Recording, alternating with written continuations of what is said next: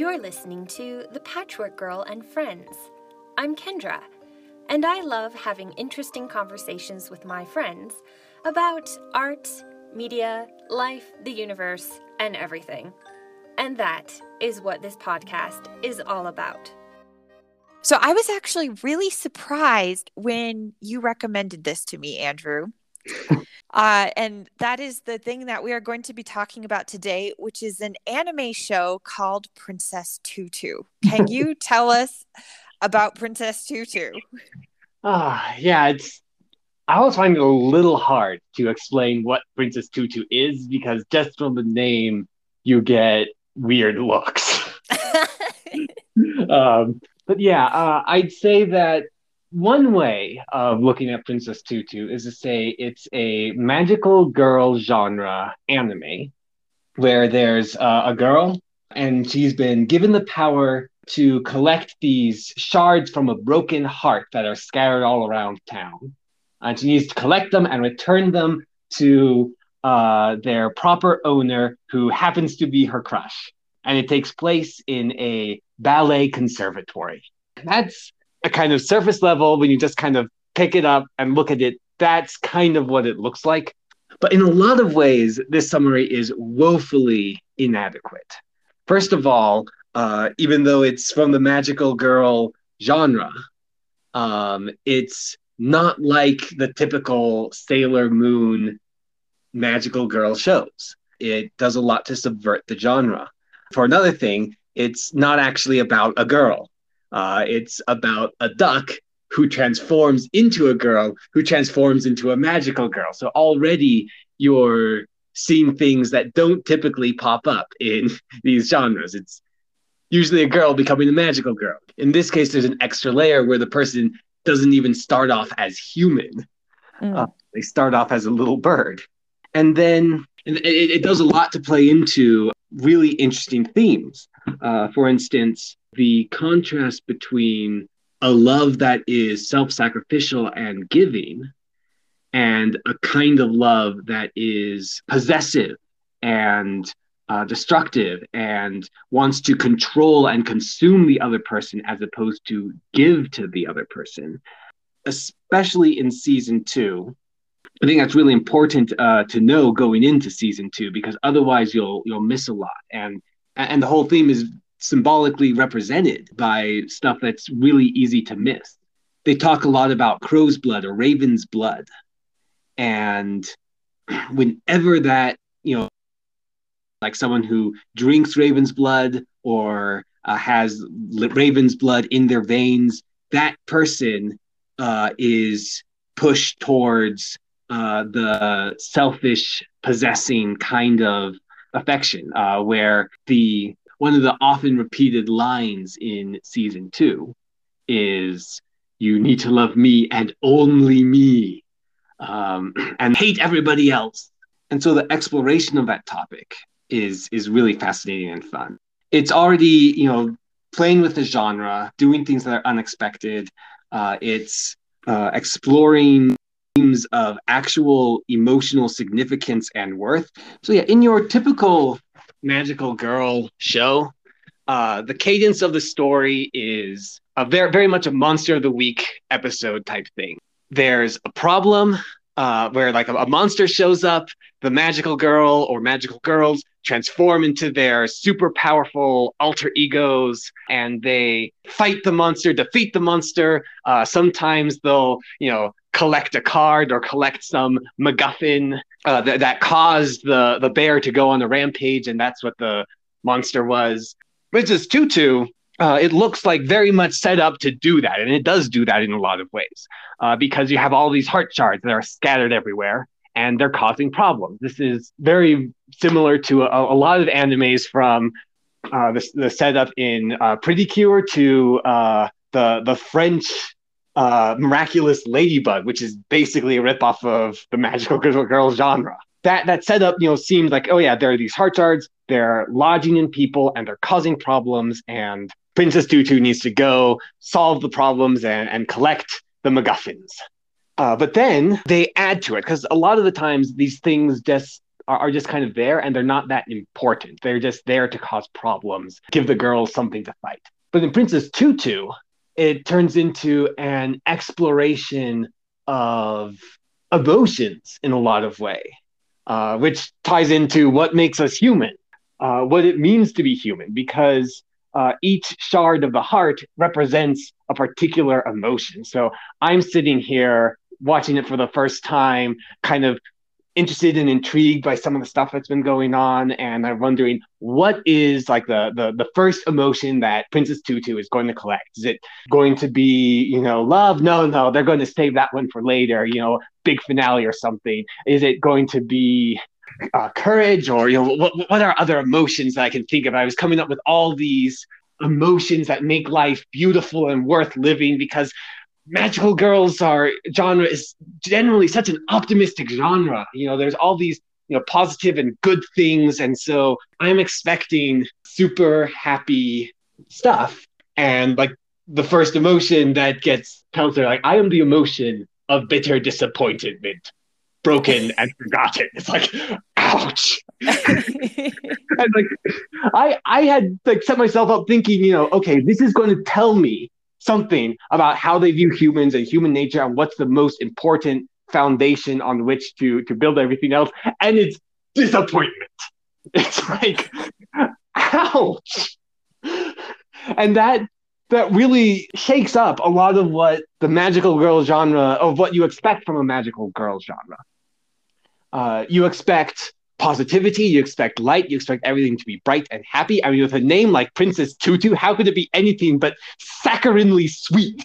Uh, but, but it's not afraid to delve into some of these deeper, darker, uh, harder things. And in doing so, it paints a picture of humanity and uh, love and stuff that is, is a lot deeper than you get from a lot of animes right from the very beginning, the kind of summary that makes it sound like just a typical, sweet, normal high school anime is is, is inadequate. Uh, so maybe we can try a different approach to saying what it's about. We could say that it's a story about a prince who fights a raven, and to seal the raven away, he sacrifices his heart and gives up all his emotions. And now Princess Tutu is tasked with restoring his heart, uh, which will uh, release the raven from his from its imprisonment uh, and m- make stuff happen in the story. So that's you know that's another way of of trying to maybe look at it. And in this perspective, you know there there's a lot in this anime that is all about fairy tales and and stories but they don't tend to play out the way that you would expect. That's what I found very interesting because yeah. you know, both of us really enjoy fairy tales and we we know a lot of the tropes and the the classic setups and I felt like mm-hmm. Princess Tutu subverted some of those as well. Yeah, absolutely. It draws great inspiration from uh, these fairy tales and it'll start them off. They, they, they introduce elements and things from actual fairy tales and actual stories. And so it starts off very familiar, but then um, it will often veer off into a certain degree of uncertainty where it's not as familiar and not sure what's going to happen.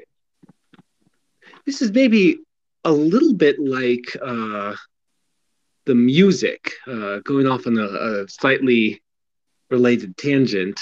Throughout the show, uh, they score the scenes using literal classical music from Beethoven, Debussy. Tchaikovsky's a big one because it takes place at a ballet school. So the Nutcracker and Swan Lake are really big themes that you hear, but in the music, some sometimes they they play it out straight, uh, like they will play the, the literal classical music. And sometimes they'll, they'll change it just slightly uh, or play just you know a small clip of it at a, a particular moment uh, to give a hint of the the thing. And that's that's kind of the the way the fairy tales also kind of work. Uh, you have these uh, familiar elements that you've probably you know seen and heard many times, but then uh, it'll it's not just carbon copying and pasting, but they're very clear about their their inspirations, and not just fairy tales, uh, ballets too, uh, obviously. Uh, and like characters will they don't try to hide it. Uh, there will little, literally be characters who say that's the Rosemary from Giselle, or that person is dancing uh, the waltz from this ballet. so there are all sorts of references uh, if you like dance and and know and know these references, then it adds to the experience, although it's not necessary to enjoy. But anyway, getting back on target, the anime Princess Tutu is able to tap into uh, the feeling of fairy tales where things are strange and weird and magical and you can feel like there's all sorts of you know stuff that could happen but it doesn't give you the the sense of knowing because you know what fairy tale it is exactly how it's going to be and part of that is because fairy tales themselves uh, we think of them as super sweet and happy. Uh, but you know we also know deep down somewhere we've heard that the original fairy tales are dark and weird and bloody. And so there's this this other other element to them. And princess tutu is able to balance out uh it could go in the dark direction and it's a beautiful hopeful optimistic uh satisfying fairy tale like it's able to walk that line where you're not sure which way it's going to go it's able to subvert the the, the fairy tale expectations in a way that is not just the standard, oh, you think it's one way? Actually, it's the opposite. And mm. here I'm going to go back to um, talking a little bit about the magical girl genre. Uh, because sometime after Princess Tutu came out, there's was a popular magical girl show. And if you know which one this is, then you know. Uh, and if you don't know, I'm not going to tell you its name so that when you eventually get around to watching it, hopefully it isn't spoiled. Uh, but basically, what happens in this one is it starts off with all of the, you know, trying to be as normal magical girl as possible. And then the twist is that the monsters they've been fighting are actually former magical girls and they're going to become like those monsters and it's all dark and the cute little good guys are actually evil bad guys and it's like everything you think is the opposite and they do it really well. It's a it's a great show and i hi- would highly recommend it uh, if i wasn't avoiding its name at the moment. But that's the typical way that you subvert something. You take an expectation and you just do the opposite. But princess tutu doesn't subvert things that way. Instead, they take expectations and they add to them. Uh, and in some ways, that puts pushes them in directions that they normally don't go. Uh, like I mentioned, the whole emotion things. Usually, the MacGuffins that need to be collected are just MacGuffins. But in Princess Tutu, they add an extra layer where these are emotions that belong to an actual person. And there's a whole character development around this. Uh, and the fact that Princess Tutu is actually a girl who's named Duck, and that girl named Duck, or Ahiru in Japanese, uh, is actually a literal duck who's been transformed into a girl who's transforming into Princess Tutu. That extra layer adds uh, a subversion of expectations and something new and different, but it's not the standard oh, you think it's one way? Well, actually, it's the opposite, which is, you know, that's the easy way to subvert tropes. Uh, Princess Tutu goes the extra mile and does something extra special. And in, in some ways, does it not just with the magical girl genre, it does it with the the fairy tales that, that it plays with within that story. And yeah, it, it deserves a lot more credit than it gets. Something you were saying about, you know, it, it it's not a overturning subversion of all of these things. I feel like that's kind of because it has this unique blend of ballet and fairy tales because mm-hmm. a lot of ballets are based on fairy tales but mm-hmm. the, the feelings and the, the, the themes explored are different because I, I get the impression in a lot of fairy tales they can be instructional um, they you know don't be be kind to strangers you know listen to your parents yeah. um don't eat the cookie house in the middle of the woods. That's uh, but, a very important moral that everybody needs right. but ballets are not necessarily moralistic. I feel like ballets are an exploration of emotion. And whereas again in more moralistic fairy tales there's kind of a just ending if you will of mm. the the evil people get their just desserts the good people are rewarded. In many ballets particularly uh, the ones that are highlighted in princess tutu you have um, swan lake giselle. They are explorations of emotion mostly love and they end very tragically that is a very good point. Princess Tutu is in so many ways just a massive love letter written to all ballet, uh, classical music, uh, and all, all of that is just celebrating and referencing and bringing in all of those things into the story. Uh, and so it, it, and that comes with the sense of a doomed tragedy. You know, the story is inevitably marching towards it, its painful fate, uh, but it's also uh, a typical magical girl uh, story at, at, uh, on the surface, and that wants to pull it towards hope and optimism, and everything turns out fine. And you know, fairy tales also have that that duality within them. Uh, mm-hmm. the fact that you know I, I hadn't considered that ballet itself is so much more an exploration of emotion and um, not darkness, but suffering uh, and tragedy. Tragedy is the word. Those elements are coming into Princess Tutu through that, and so you get this wonderful duality that it keeps me. It kept me on the edge of my seat when I was watching it. I legitimately didn't know how things would turn out. You can normally tell in you know stories like yes this is you know the big battle fight scene and we know that the good guys are going to win and the bad guys going to be defeated and it's exciting and it's fun but you deep down you know what's going to happen. Mm-hmm. us princess tutu just about every fight scene it's they're not really fight scenes. Each each action moment felt a lot more intense to me because i didn't know if you know what was going to happen? Is this character who we've been told is going to die from the very beginning is are they going to die? All these questions because you're not guaranteed a happy ending just by nature of the way that this is set up. Uh, in fact you're you're pretty much promised an unhappy ending from the beginning. Not not exactly promised promise but princess tutu leaves open the possibility of a happy ending or an unhappy ending right up till you get to the very end you don't know what it's going to be.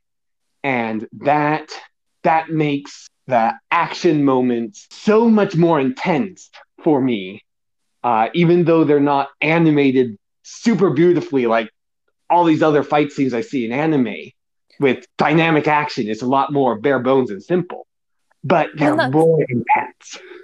Well let's talk about that because in a lot of shows and it's fighting. And you say you know the magic girl has to fight things. And it's not fighting. Like it's it's she dances with people which and that sound when you're explaining it it sounds kind of weird but i i found it very powerful in that there's no violence per se. And mm-hmm. and also she's not fighting like these evil you know monsters or anything. It, it's generally people she knows who have or or people she just met or, or sympathetic characters who who have these shards in them that is disrupting something mm-hmm. and um you know instead of kicking their butts she she goes no let's dance together which mm-hmm. is just such an interesting for mm-hmm. basically a superhero genre in in a way yeah, it's it's yet another subversion um, of expectations. A lot of shows are like talk about the power of friendship and forgiveness, but it, it ultimately comes down to you know when, when the cards are on the table, we beat up the bad guy, and then maybe they become our friend because this is anime, and in anime, defeat means friendship. Uh, yes, yes. But with Princess Tutu, they really lean into this sense that we're going to resolve this uh, without fighting because that's not the problem. These are emotional problems, people with misplaced emotions that are disrupting their lives. And so the solution is therapy. that, that's what she does. She says, Come dance with me. And she gives them a mini therapy session. And so it's emotional drama as opposed to super high resolution action battle sequence. It's let's talk about you know this feeling you have. That's not what you really want. That's not how you really feel. This is the wrong emotion. You need to let go of this emotion and try to feel something more positive and healthy as opposed to the unhealthy thing that you're holding on to. The idea of uh, finding the true you, like who you really are, as opposed to the emotion that is controlling and dominating your life, that is just another level of depth that you get from Princess Tutu. When again, it's it's what you said the self-sacrificing love versus consuming love because it, most of her i like it the mini therapy dance sessions are a lot about what what actually is love what is letting you know letting go facing difficult problems acknowledging pain and choosing not to let it make you bitter. Those stakes are so high. They matter to us as human beings far more than uh, a little butterfly Akuma trapped inside of somebody making them do bad things. It's it's more real because these are people. And so yeah, I think a big part of it is this, you know, getting your love properly in order. Another big part of it is being your true authentic self whatever that exactly means. Uh, that's a, a, a, big thing for Princess Tutu. And then that comes around to the whole Princess Tutu thing because the character is a magical girl, uh, or she's a duck who becomes a human who becomes a magical girl. And so, who's the real Tutu? Is it, you know, which of these three levels is actually the, the person and how do they all coexist together. That, that just adds another level of awesome drama and excitement to to the story. The second summary is probably a, a, better, more accurate summary of what Princess Tutu is and what it's about. But it's still missing a lot. Because another way of trying to summarize the story would be to say that it's actually about an author, uh, a writer, uh, who was writing a story about a prince and a raven, but the story was incomplete uh, when he died. So now his uh, ghost or spirit has to find people who will take on the roles of the characters and finish the story for him. But the characters have different ideas about how the story should end. And that brings in a whole nother meta level uh, to the story. Princess Tutu is, I think, the most meta story that I've ever seen and the most successful story at being meta, at exploring the nature of stories and characters. And free from, will. And free will, yes. And, and, fate, which, and all of, you know, fate and free will are things that are often explored in stories and ballets.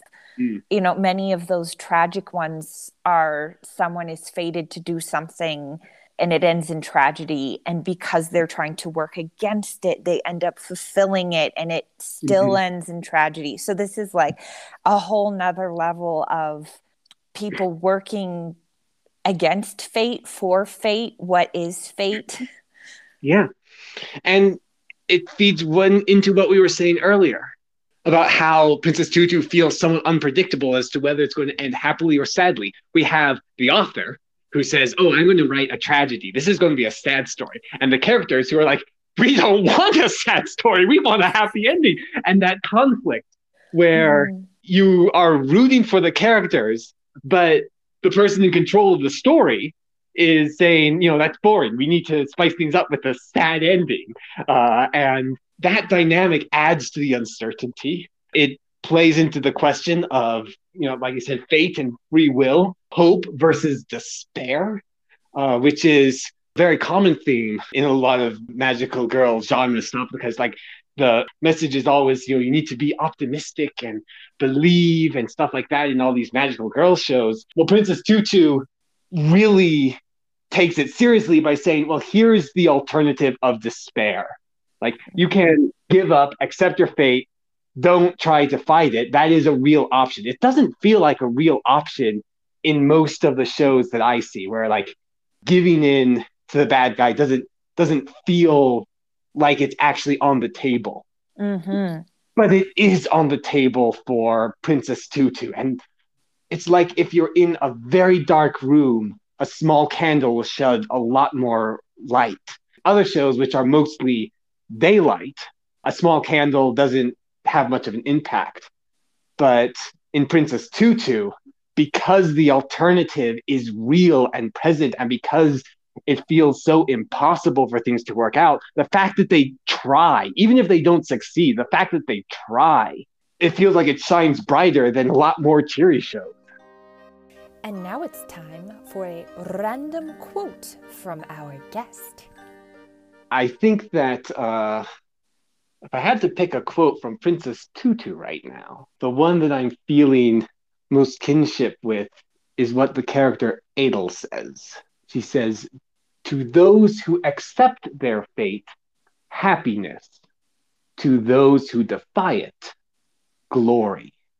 That's a good summation of what we were just talking about with Princess Tutu. Hello, friends. Every episode, I like to give my guest a chance to share a random recommendation. And I decided I too would like to be able to share random recommendations. So here is mine. I would like to recommend a book by my friend Allison. We did a podcast about this. You should check it out. The book is called Snapshots of China, and it is a glimpse into the daily life of people who live and work and study abroad in China. I happen to be the illustrator. You can find Snapshots of China on Amazon, and you should also check out Allison's website, AllisonMullins.com. That's a L I S O N M U L L I N S dot com for videos and blogs and fun behind the scenes stuff. So go do that and enjoy. So let's talk about the characters and maybe we since we've already done a bit about like the overarching philosophies and themes, maybe we can get into more characters and maybe even spoiler territory. So audience, you have been warned. Go out, watch the show, come back, finish the podcast. I promise the show is worth it. It's good. You can find it on Hulu, I think. So I think we've already somewhat touched on the things that make me love the character Duck slash Princess Tutu so much. Uh, the fact that she is put in what is essentially an impossibly horrible situation. I wish I wish I had mentioned this earlier, but one of one of the deals is that uh, the character Princess Tutu, if she ever confesses her love for the prince, uh, who's the person she's restoring the heart of, then uh, she will disappear into a speck of light and vanish, which is on the one hand so beautifully fairy tale that it makes me love it, and on the other hand, it's in many ways true to how people feel about confessing their feelings to someone is like they, they feel like they'll disappear if that happens. So kind of taps into deep emotions and feelings that people actually have. And thirdly, it gives uh, a nice, tidy explanation for why the main heroine doesn't just come out and say that she likes a guy, which is a major thing in a lot of anime where someone will like someone and they'll just drag it out for a long time with nobody saying anything. And uh, after a while, it's just like, just say something. Well, in this story, you can't because you will literally, literally disappear. And so it, it's kind of a nice addition to the story that, that makes the whole thing fit together a little better, as well as providing a whole lot of additional drama because they really milk that out and and use it. And you know, Princess Tutu is presented as this person who is fated to never be with the the one she loves because she can't speak of her love. The character Duck uh, takes on the role of Princess Tutu and accepts that, uh, and you know is you know willing to go through this like painful situation that feels utterly impossible, and she does it with a smile and positivity and with grace that makes her, in my opinion, one of the best heroes uh, or heroines of all time uh, because she's able to go forward and keep hoping in such impossibly painful circumstances. So that's one of the things that I love about the character of Duck. And it's not like, oh, she's just this perfect angel who is, you know, totally perfect and is able to shoulder this burden because she's an ideal rather than a real person. No, she feels like a real person. You see her anguishing over the circumstances she's in. You see points where she's just about to give up on the whole project, uh, mostly because she's restoring painful feelings to the person she loves. He's like, this isn't a good thing. I should stop. Uh, but you see her on the brink of giving things up. You see her in quite literally in the depths of despair, which is my favorite part of the show. Uh, but you feel her emotion, and that that just makes the character and her heroism all the more glorious. So yeah, I, I, I love the character of Princess Tutu, and I think she's one of the greatest heroines ever. I think the prince is an interesting character because he has no heart when you meet him, and he's not likable because he yeah. has no heart. Uh, yeah, that, that is very true. I think when I talk to people about Princess Tutu, one of the things I hear the most is that they're they don't really like the Prince Mytho. He's he's just kind of there, and for a good chunk of it, he has no agency because he has no emotions or preferences or feelings then he has no agency because he's being controlled and manipulated by somewhat external forces. And then he, like the, the moments where he shows any kind of agency or opinions or his true self are, are very sm- few and far between. It's kind of sprinkled throughout here and there. It's very easy to just kind of be meh about the prince, uh, which is, I think, it might be one of the the weaker elements of the show.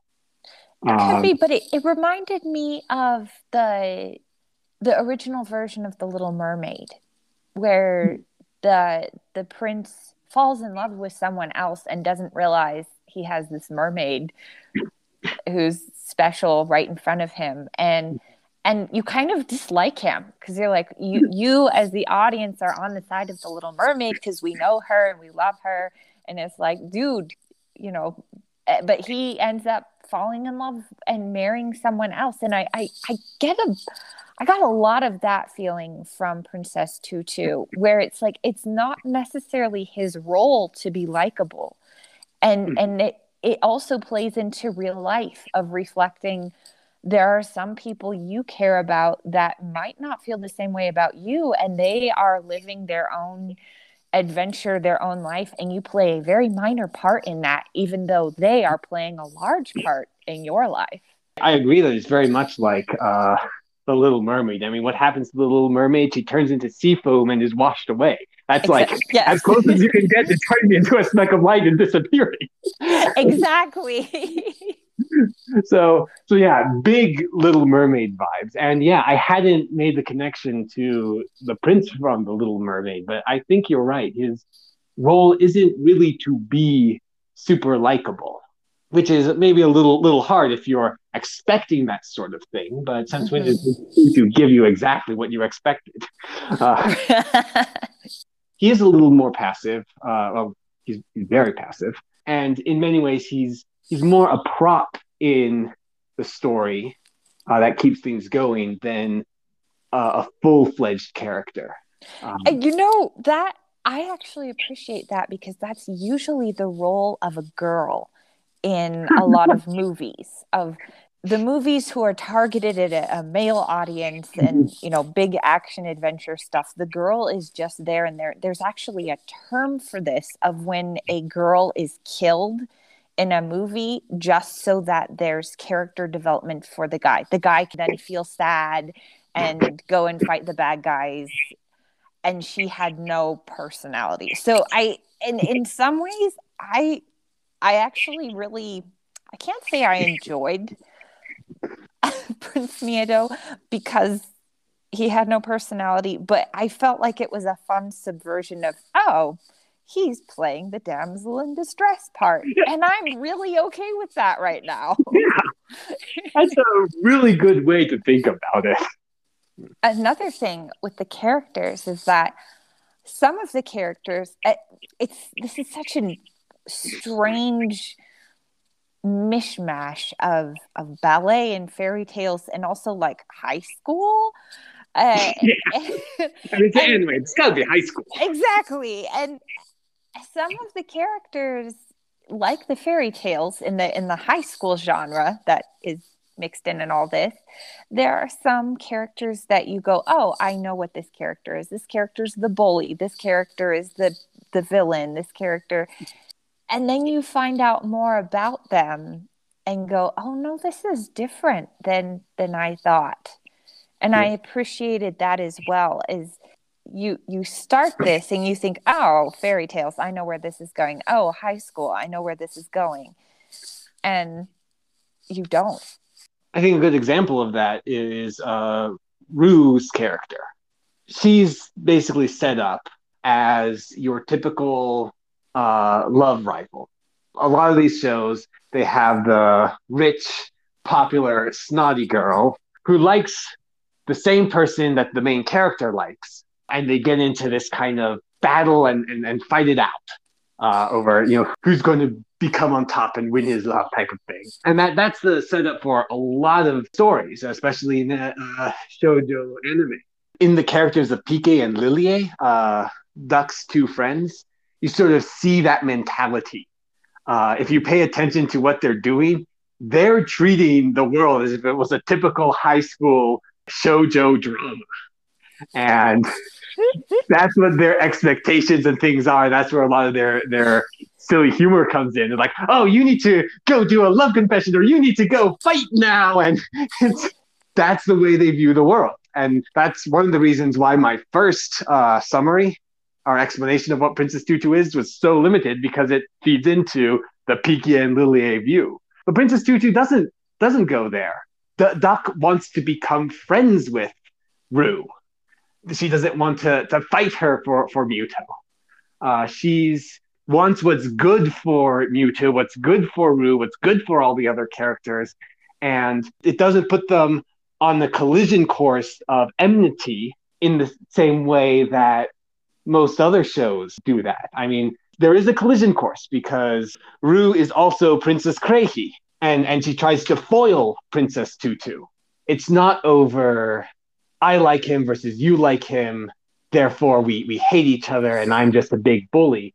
She has so much humanity. She has so much many desires, and you really see like her go from a place where she's a really nice person. Uh, Rue starts out you know, maybe a little aloof and maybe a little stuck up, but she's genuinely a nice person. And you see her descent into desperation as things get harder and harder for her. You feel that descent down. And then when she reaches peak villainy, she just gets more suffering. And through that, she starts to work her way back up out of that villainy for the most part, it makes sense. It's like this makes sense for the character. Uh, and through it all, she's just suffering the whole way. poor, poor Rue. That's so interesting because, again, bringing in this, the fairy tales and the ballets, I feel like the whole setup between Princess Tutu, Mytho, and Rue is like Swan Lake, and a lot of Swan Lake music is used. And um, so Especially I season one finale. That's yes, my favorite episode. and so as a as a kid, I was really into ballet, and so I would read books about the stories and. Honestly, Swan Lake kind of scarred me. It's dark and it's sad, and it, it feels kind of senselessly sad Mm. playing into those things about fate. So Mhm. um, Odette is the the swan princess. She's the she's been cursed and she falls in love with the prince and then through this whole miscommunication and some intervention by an evil magician the prince ends up marrying the evil magician's daughter and then tragedy ensues.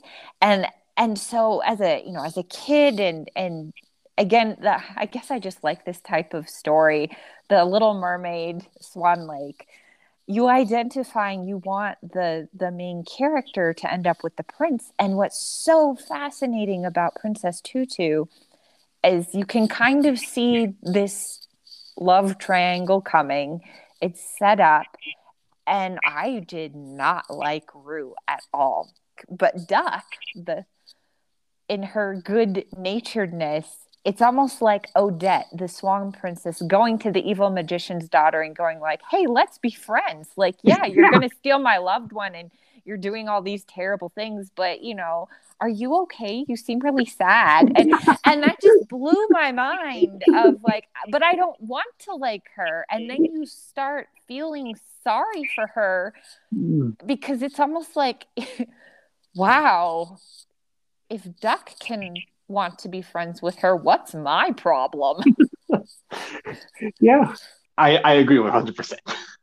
that kind of leads us into the ending um, Yeah. which is controversial this is major major spoilers so you know ye have been warned uh, if you could give a, a brief overview of the ending and then i can i can say my viewpoint about it because i, I feel like mine is the possibly the layperson's viewpoint. And then you can give your very well thought out philosophical uh, viewpoint on this which is really enlightening and encouraging and interesting. Although, before getting into it, I will point out that we have not once mentioned Fakir, which is a huge oversight. So far. good point. Let us let us mention that first yeah, there's another character named Fakir, and he is awesome. Uh, moving on. um, um, we should talk more about him because he does play into the ending a lot. yeah, yeah, that's true. I, I feel the least prepared to talk about Fakir, actually. Um, he starts out as you know a kind of antagonist, uh, like like Rue, Rue in a lot of ways. Um, But almost worse. Yeah, oh, yeah, definitely worse. Uh, he starts he- off worse than Uh, you get the idea that he is maybe the person who did something to the prince's heart. oh, I and- was one hundred percent convinced that he was the evil Raven. Yes. Uh, yes. when I was watching it, it's like, oh, okay, he's the Raven. Uh, Mytho is the embodiment of the prince. He's the embodiment of the Raven. Uh, Yes. he's going to be the big enemy. It's like, oh no, no, he he's not.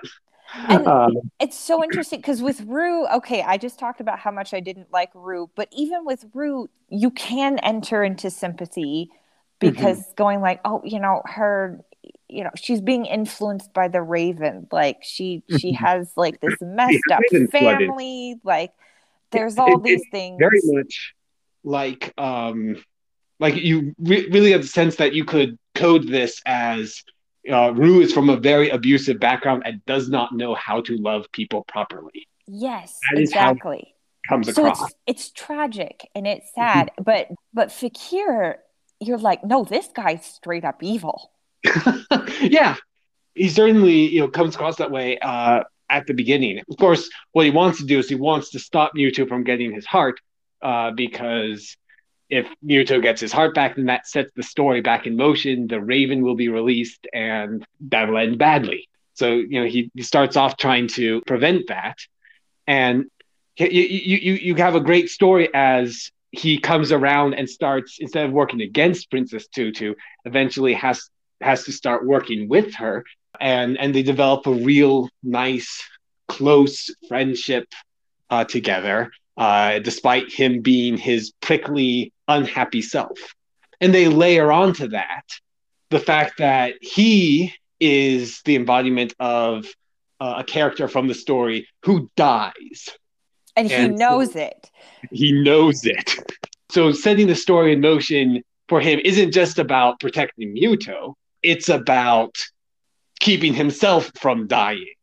Which uh, again is it's harder to feel for him because once you some of these things start being revealed, it's like, oh, he's selfishly just like keeping the world in this static, sad mm-hmm. way and working against Tutu. And it's like, oh, it's just because he doesn't want to die. And I mean, it's not I'm, just that, but that that is part of it. It adds to it adds to his own. Uh, all of these people, except Mytho, are going through an intense emotional, existential crisis of one or another. Yes. Um, and this is his existential crisis. The fact that he's supposed to be this knight who dies. And to, to be honest, once he accepts that Mytho wants to restore his own heart, because Mytho's starting to have a desire in that direction. Once he accepts that, uh, he is, you know, completely unwavering, waveringly on board with making it happen and helping it move forward. And he's on board with it, knowing he's going to die and convinced he's going to die. And in some cases, it feels like he's like running towards and moving towards his death more recklessly than he needs to. It's like, well, this is going to happen, so may as well just, just go for it. And Princess Tutu is the one who has to, or or Duck really is the one who has to kind of pull him back and be like, no, you you don't have to die. We can find another way to try and make this work when his story plays into those of fate and tragedy of there's like this sense of hope with duck of like maybe she's gonna get a happy maybe there's a way to get around this mm-hmm. and with Fakir you're just like oh no he's gonna die it's you know he's gonna yeah it's hard to say most or least or things like that but in in fakir's case i'd say that uh of all the characters, his story is the one that the most plays into the the idea of fate versus free will. There's so many layers and, and stuff to this uh, because he becomes uh, a rider, and instead of trying to fight with his sword, he tries to use like the power of that Drosselmeyer, the author, has to make things into a reality. He tries to use that power, but he can't control it as well, which aside bunny trail i love how the character drosselmeyer and to and later on to some extent fakir they're they're these like author figures and they're struggling with writing a story getting the characters to do what they want they they can't just you know oh i'm going to write this down and, and make it happen like this they're they're constrained because that's what the experience of writing is often like. It's like, well, I want my character to go from point A to point B, but they just don't want to go. I can't I can't get them there. Uh, I I was I was you know writing the story, then my character did something unexpected. It's like I hear my writer friends and my sister who writes talk about those kinds of moments where it feels like the story has a life and an agency all on its own and that it resists you. And Princess Tutu does a great job of having characters resisting the author. And if you want to make a living story as opposed to a, a dead puppet story, mm. need to, to some extent, relinquish complete control of of the story. Bringing the bunny trail uh, back on track. Um, Fakir uh, for the first part is largely focused on doing battle uh, with you know swords and, and fighting. That's what he does. He's got a sword. He fights. Princess Tutu dances, and that that kind of plays into what we were saying earlier about how this show is a lot less violent and fighty than just about every other show out there that has this kind of stuff in it. Just as you can sort of see Pike and Lillie as representing the shojo perspective, like they, they view everything that's happening in the story through the lens of high school drama. Fakir is largely viewing it in terms of a heroic, tragic battle fight stuff. And he needs to be talked out of it through a great relationship with Duck that is developed throughout the whole thing. My favorite moment of the whole show is when he has to give Duck a pep talk. Uh, that she she's basically been giving these people like mini therapy sessions and dancing with them and giving them little pep talks and, and helping them through their problems. And then when Duck has her major problem at the the, the crisis at the very end, uh, he's the one who comes and gets her out of it. And you know, this is my favorite part. You you start off hating Fakir, but by the end, he's possibly my favorite character. Agreed. He's pretty great. yeah. What's really weird is he doesn't die. Yeah. now, now we've fully gone into full spoilers now, and no no going back if you if you listen this far and haven't uh, watched the show yet. Shame on you. We're about to spoil the entire ending, so leave while you can. It's such a emotional roller coaster at the end because Fakir doesn't die, but there's still not necessarily a happy ending for everyone. Yeah, let's let's talk about that. Um, yes, the major drama, uh, or the the the, ma- the major crisis, is that all the heart shards have been gathered except for one. That's the heart shard that Princess Tutu has. This heart shard lets her transform into Princess Tutu. Uh, and you don't know that this is that this special necklace that she has that's been letting her do all these magical girl transformations. Uh, you don't know that it's it's actually a heart shard un- un- until the finale. And when she, you discover it, Prince is basically given a choice. She can return it and basically go back to being a duck forever because she won't have the ability to transform anymore. And by duck, I don't mean the girl duck. I mean the the yellow duck. And, and so, of course, the the great sacrifice at the end is not the typical tragic sacrifice that you get in stories where a character dies and it's sad because they're dead, but they, you know, were able to stop the bad guy long enough to make an opening for the person to stab him or, or something like that. The the sacrifice that's made to make this feel tragic is that she gives up her ability to turn into a human and to turn into Princess Tutu. So she's basically losing a major part of her identity, but also it fits in with partly with uh, the theme of being the true you in spite of everything. And anyway, uh, so because of that, the prince ends up marrying Rue uh, and going off into the story world at the end because they they do defeat the the, the crow. I am skipping so many good parts. Ah. Just saying, Rue's confession is so emotionally powerful. I'm going to go ahead and talk about it for just a second because uh, Raven has taken control and influence over the prince and is going to make the prince give him his heart to eat it so that the crow can eat his heart and live forever or something. The only way to stop it is for someone to take his place to, to say that they love the prince, give a true confession of love, of true love, and take his place and be eaten by the crow or something. That, that's fairy tale logic. That's the only way to stop it. And Princess Tutu can't do that because she can't confess her love without disappearing. Mm-hmm. So once again, we have major drama over uh, the confession. But the person who does that is Rue.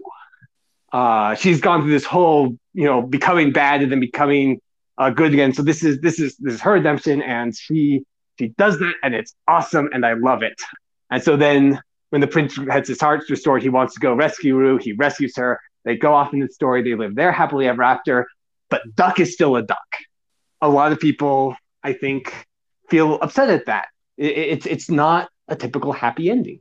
No, that was definitely my impression because it, it's again, it's like you don't know what's gonna happen at the end. You're like, is Rue gonna die? And like her dying is gonna save everyone, and then, but then maybe Duck and the prince can be together. But now I feel sad because I really like Rue, or what's gonna happen? And and and for some reason, it's an odd mix because it, it would almost be more like romantic if Duck had like remained a girl, but the prince went off with Rue. It's it's like this weird comic tragedy that makes it so much weirder that she just ends up as a duck.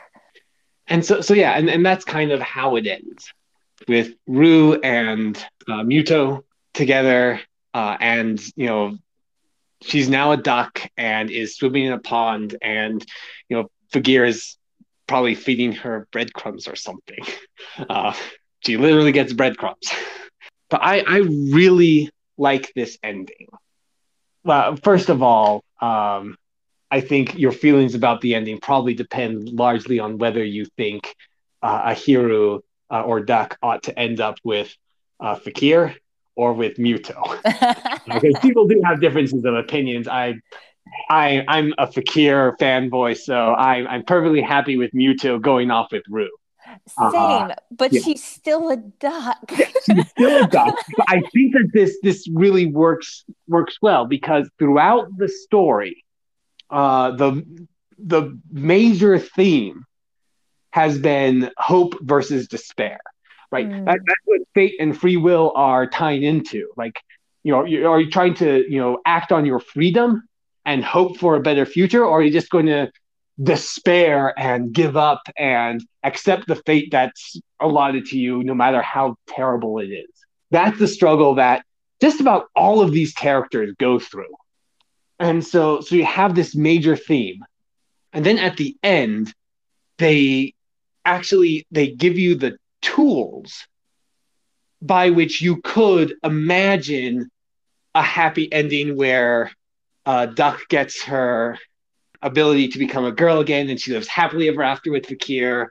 You, you can imagine that that will happen. They don't give that to you. And, you know, th- there's plenty to recommend that idea. The, for one thing, Fakir is developing the ability to write stories that become reality. So he's uh, trying to learn the craft that Drosselmeyer had to make the stories become real. So that that would basically give him eventually the ability to do what Drosselmeyer did and give Princess Tutu or g- give Duck the ability to be human. Uh, so you can imagine that happening. And to further expand on that, it's explicitly stated that be, because his craft is not very good, he's not, he's not a great writer at the moment. He can't write about whatever he wants. But the one thing that he can write about is a story about Duck. That plays into the whole resolution of the the ending. It also tells you that he really cares about and maybe possibly kind of likes Duck. Uh, she's super special to him, and he can write about her even when he can't write about anyone else. So we have like the the setup for you know where you could give it a happy ending if you wanted to. It's it's basically laid the foundation for which a happy ending could be told, but it doesn't give you that happy ending, it just lays the groundwork for it. The last lines of the entire show after the credits, you know, and you're in the end credit epilogue scene, you see Fakir, he's writing, and uh, he's writing in some kind of a journal or something, and there's little ducks swimming in the lake next to him, and the narrator says, you know, I don't remember the exact words, but it says this is the end of the story. Uh, the story has come to its conclusion, and now a new story is going to be told. A story full of hope, or you know, or something along those lines. It basically says, "Hey, so many other stories do. Like life goes on. The characters ride off in the sunset to to go on more adventures and have more stories that we're not going to follow at the moment. And in this one, basically says Fakir's, you know, writing a new story. It's a story full of hope, and that's where it ends. It doesn't give us that final resolution. where everything works out, but it is basically hinting and promising us that there will be one, but doesn't give it to us because at this point, each reader needs to essentially imagine what happens next and write the story in their heart and their imagination of what happens next. I don't mean literally writing down a, a fanfic or something, although you, you could do that. That's fine. i I'm sure a lot of people have. But what I'm talking about is the fact that at the end of any story, the, the reader kind of imagines what happens next. They even if it's just kind of oh well they live happily for, forever. Uh, that that always happens at the end of any story. And in Princess Tutu, by leaving things slightly unresolved, they demand more from you, and you have to write how you think it kind of ends. And in that act, you have to make a choice. Do you imagine a world where things resolve and they are happy and have hope? Or do you despair and say, it'll never change? This is, you know, end of story state of the world forever. And so this theme of hope and despair that's been played out in the story throughout the from, from episode one all the way to the end, it now comes back to you and you have to make your choice. It's it's a situation where the reader can't be entirely passive and just take in the story. They have to enter in and contribute something with their imagination and that's true of all stories to some degree but princess tutu forces it on you in in this ending. And i i love it uh, because it requires you to think about everything that you've learned from the story of princess tutu and then apply it. So i really really love your viewpoint on this. And i feel like that is so true and i i respect that because i often criticize movies that give me too much information. You don't have to give me a narration at the beginning explaining how this world came to be or anything. Like let let me figure it out for myself. Your viewpoint on it is so powerful and it's it's kind of humbling for me as someone who critiques movies for giving me too much information to then be like oh in this instance i as an audience member and demanding like make it right make it the way i want it to be.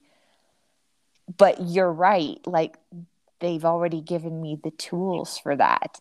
Like what as a creator the I, props to the writers on this for not only trusting your audience so much to stick with this strange story about ballet and fairy tales in high school and talking cats all mushed together.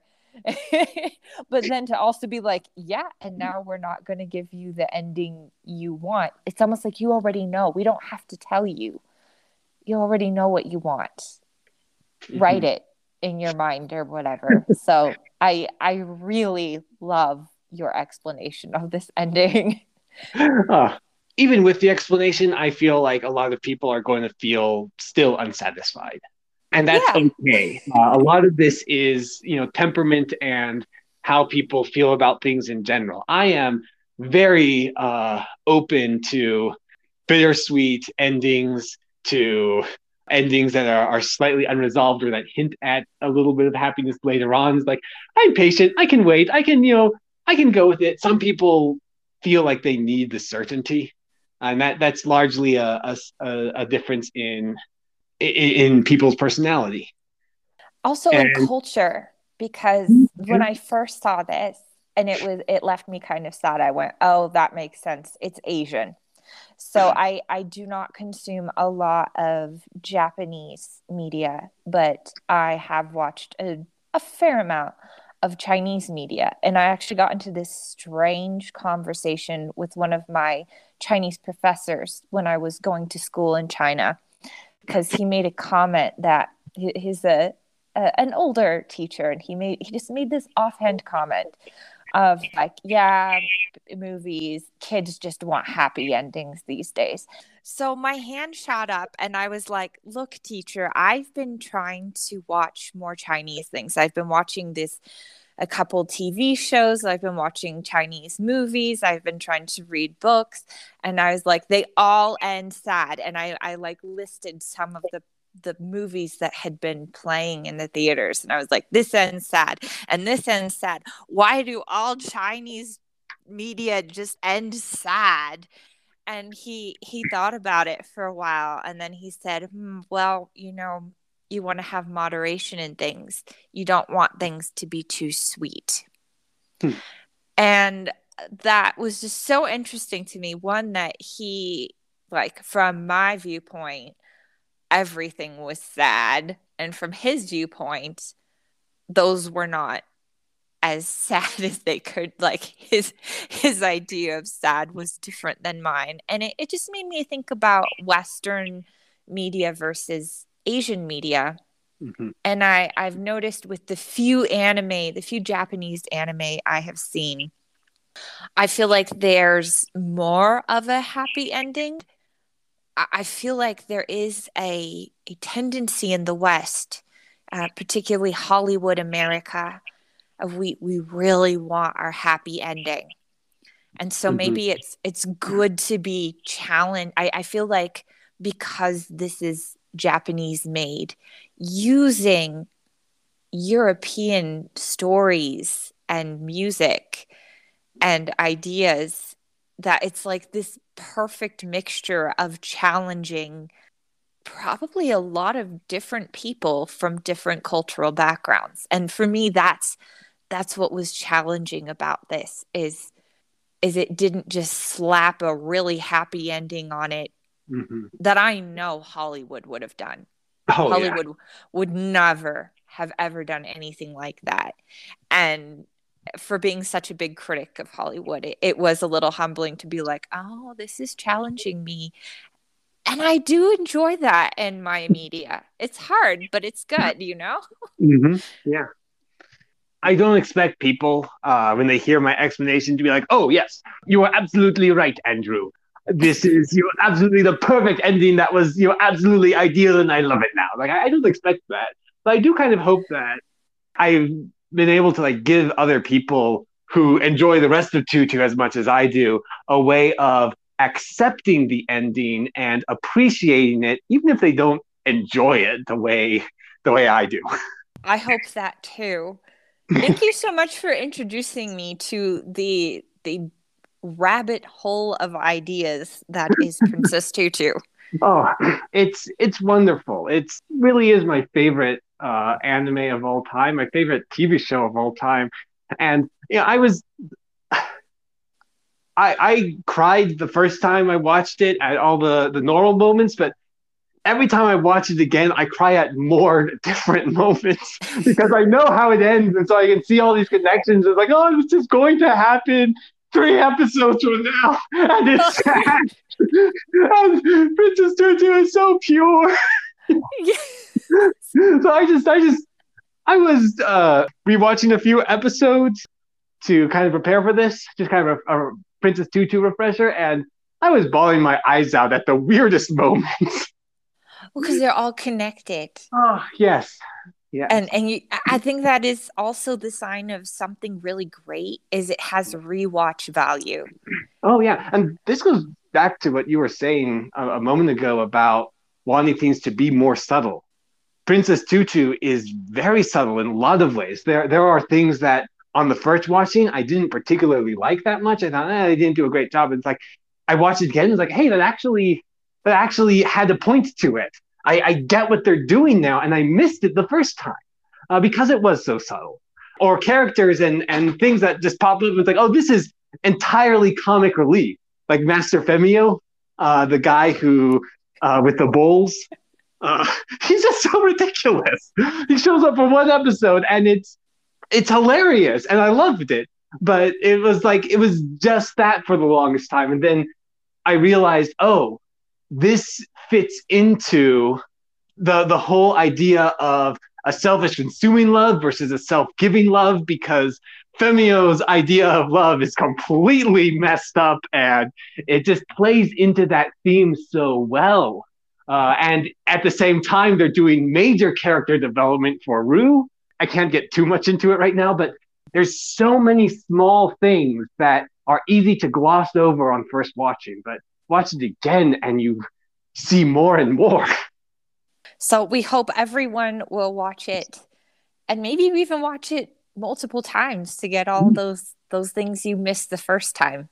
Yeah, definitely.